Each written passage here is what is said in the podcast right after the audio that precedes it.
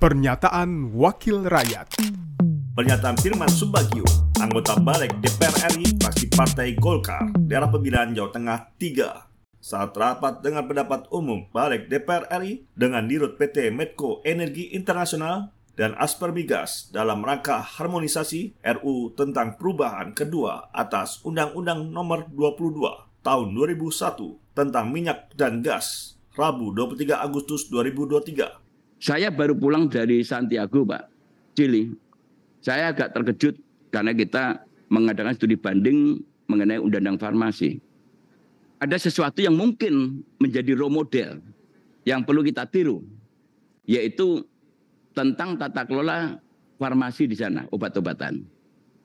Di sana itu ada lembaga yang mengatur tentang masa tata kelola obat. Ini ini contoh di mana negara itu memiliki kekuasaan penuh sampai 70 persen. 30 persen serahkan swasta. Saya tanya, apakah ini tidak kena semprit oleh WTO? Karena membatasi. Oh tidak. Karena negara punya kewenangan untuk melindungi. Negara punya kewenangan untuk berpihak kepada rakyatnya.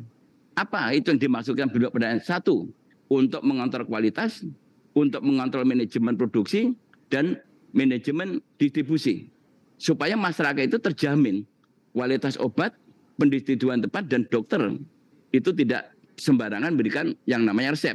Oleh karena itu resep di sana itu tidak boleh menggunakan konvensional tangan, harus online kan di monitoring.